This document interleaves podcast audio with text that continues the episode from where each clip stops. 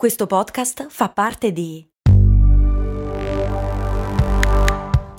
Voice Podcast Creators Company. Se a volte ti senti così, ti serve la formula dell'equilibrio. Yakult Balance, 20 miliardi di probiotici LCS più la vitamina D per ossa e muscoli. Come mai i cartoni animati hanno la facciona grossa, gli occhi grossi, le mani grosse, i piedi grandi e i guanti?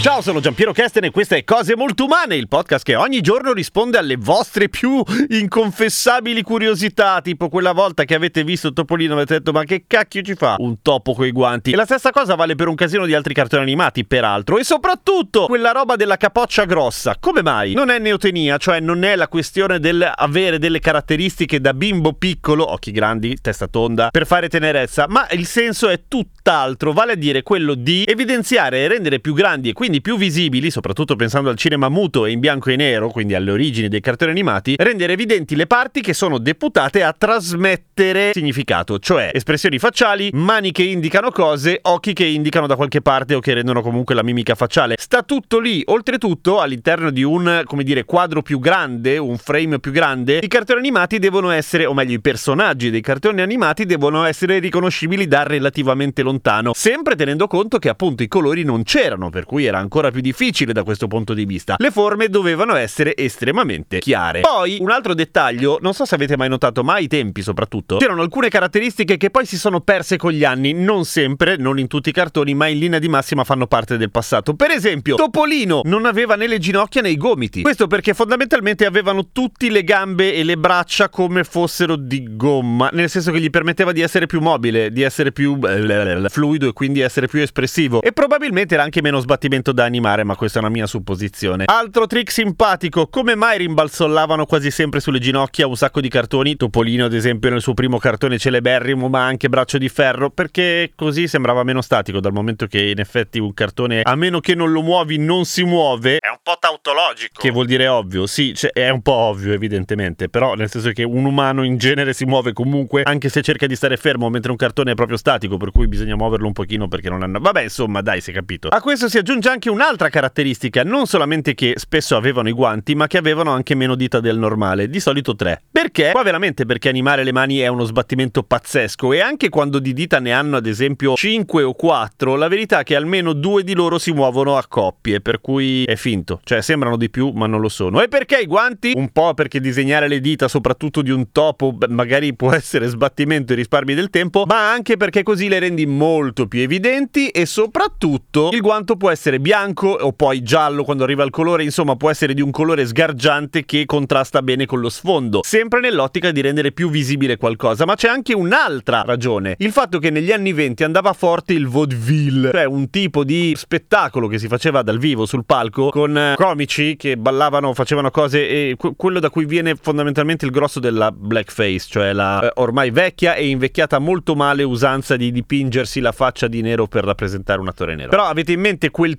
tipo di estetica, no? Cioè labbra dipinte di bianco, guanti bianchi per contrastare e rendere più visibili i movimenti dell'attore. In un certo senso, soprattutto con i cartoni che erano molto scuri, tipo Felix the Cat, in questo caso i guanti erano evidentemente ispirati a quel tipo di spettacolo. Ho una faccia a colori su Instagram, sono Radio Caster, cercami, aggiungimi, seguimi. A domani con cose molto umane.